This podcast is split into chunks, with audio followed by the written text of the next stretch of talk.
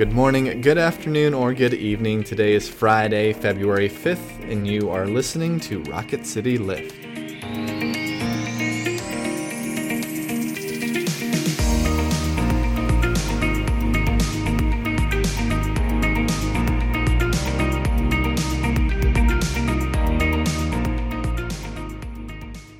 Everyone. Welcome back to Rocket City Lift. Happy Friday. Before we jump into our text from Jeremiah, let's take a moment and have a word of prayer. Let us pray. Holy God, we come before you knowing that you are the creator of the universe, that you have created the lightning and the thunder, that you make rain from fall from the sky and life sprout forth from the earth.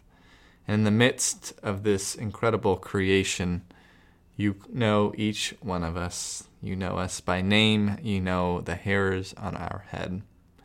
May we take confidence and joy in that fact and remember it always. And pray this in your name. Amen. Amen. Listen to the words of Jeremiah, the first chapter, verses 4 through 19. Now the word of the Lord came to me, saying, Before I formed you in the womb, I knew you, and before you were born, I consecrated you. I appointed you a prophet to the nations. Then I said, Ah, Lord God, truly I do not know how to speak, for I am only a boy.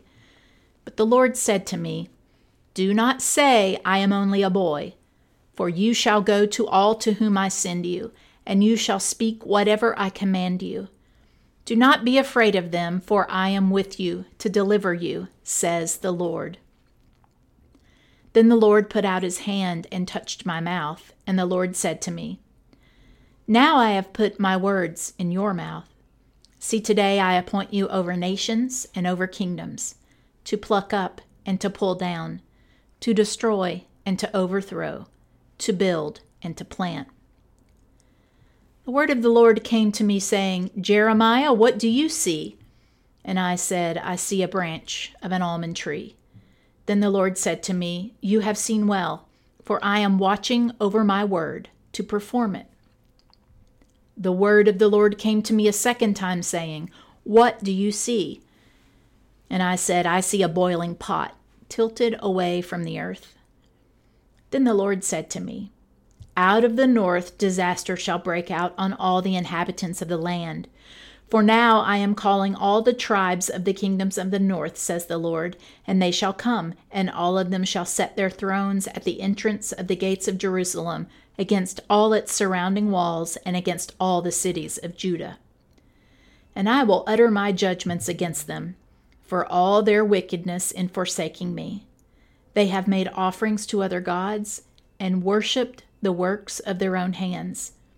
But you, Gird up your loins, stand up, and tell them everything that I command you. Do not break down before them, or I will break you before them. And I, for my part, have made you today a fortified city, an iron pillar and a bronze wall against the whole land, against the kings of Judah, its princes, its priests, and the people of the land. They will fight against you, but they shall not prevail against you for I am with you, says the Lord, to deliver you. This is the word of the Lord. Thanks, Thanks be, be, to God. God. Tara, for our fun question, yes, I don't know how fun this is. What's the best professional development book you've ever read and why? So, um, I'm not entirely sure if this is a professional development book. Mine's not really either. Yeah. So. but Eugene Peterson's A Long Obedience in the hmm. same direction hmm. has been transformative for me as a pastor because, one, it reminds me that my primary call is to be a better disciple of Jesus Christ. Not to be a better preacher necessarily, not to be a better head of staff, but to be a better follower of Jesus Christ. Hmm. And it also reminds me that um, it gives me a 30,000 foot view, right?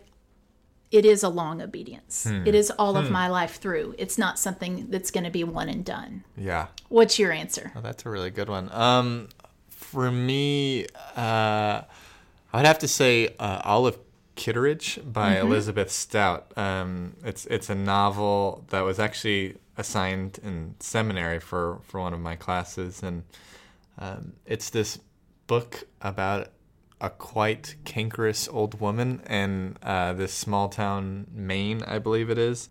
And though Olive Kitteridge is um, annoying and frustrating in so many ways, you can't help but love her. Um, and it goes through all these people's um, stories in this small town, and there's pain in each one of them.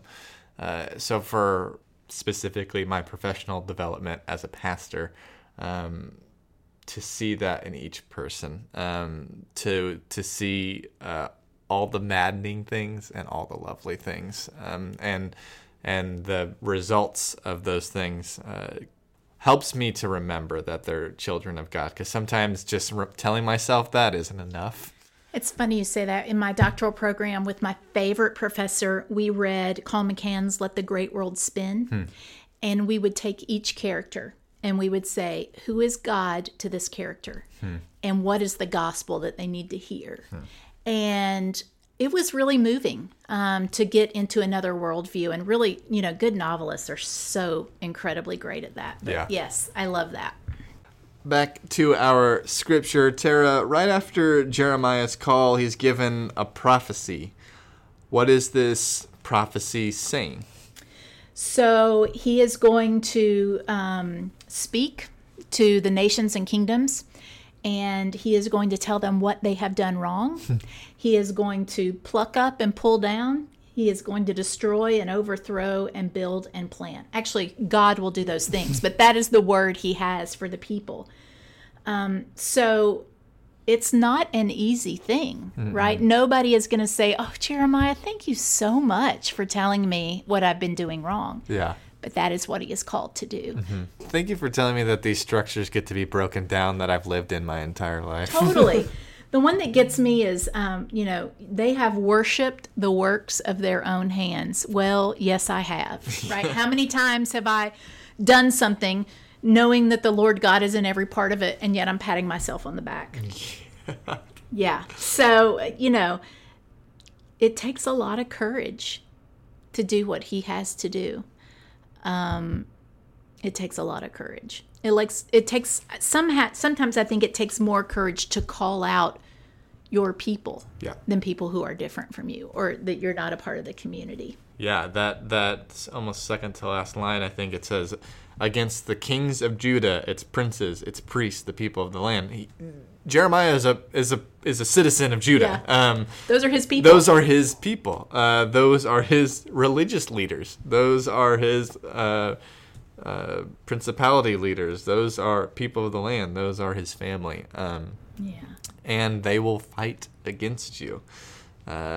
Uh, but God calls him to be an iron pillar and a bronze wall in the midst of that. Um, and you know, I, hopefully not. Hopefully not too many people are listening to this. But as as a priest, um, I love when our congregants come come up and say like, I don't, I'm not so sure about this. Yes. Um, and and we get to have that discussion uh, because uh, that's what it means to be part of a community. Uh, one thing that I hope that we all get is um, to not do ourselves a disservice of, you know, this call and this prophecy uh, aren't reserved for only the Jeremiahs of the world, um, the, the only the Martin Luther King Juniors of the world, uh, only the pastors of the Yeah. world. But it's but it's for every single person. Um, that Jeremiah was uh, just no one. um, Yes. uh, and and and that this call to prophesy and to speak truth and to live out God's call um, is for everyone. It's funny because what the Lord God is asking Jeremiah to do is to step out and do this thing that he could not ever possibly do on his own. I find in my own life, I like to be sta- safe. So I limit myself, right? I don't do things that I don't that I can't be successful at. I think that's one of the reasons why um, you know, serving as a pastor builds my faith because it's always more than I can do on my own. Um, so yeah, I think that's what God is asking of him there, and and he has to do it, and God gives him the ability to do it. And I also love the uh, that God is a realist. That it like it's not going to be easy. Oh, yeah. God is very clear about that. Um, But but knowing, you know, if if your family is able to have kids and you make that decision to have kids, it's not gonna be easy. Um, but uh, there will be joy and life that come out of that. Uh, and I think sometimes. I think especially the way our culture is is moving is like don't ever do anything that doesn't feel good. Yeah. Um, and it's like no, sometimes doing things that don't feel good result in an incredible new life. I actually told my 16 year old yesterday, Welcome to adulthood. It's full of doing the things you don't want to do, and then you do them and you find out you're okay. Mm-hmm. I think for me, one of the questions of Jeremiah 2 is how do we as people of faith remain, how do we have an open posture for our prophets? Hmm.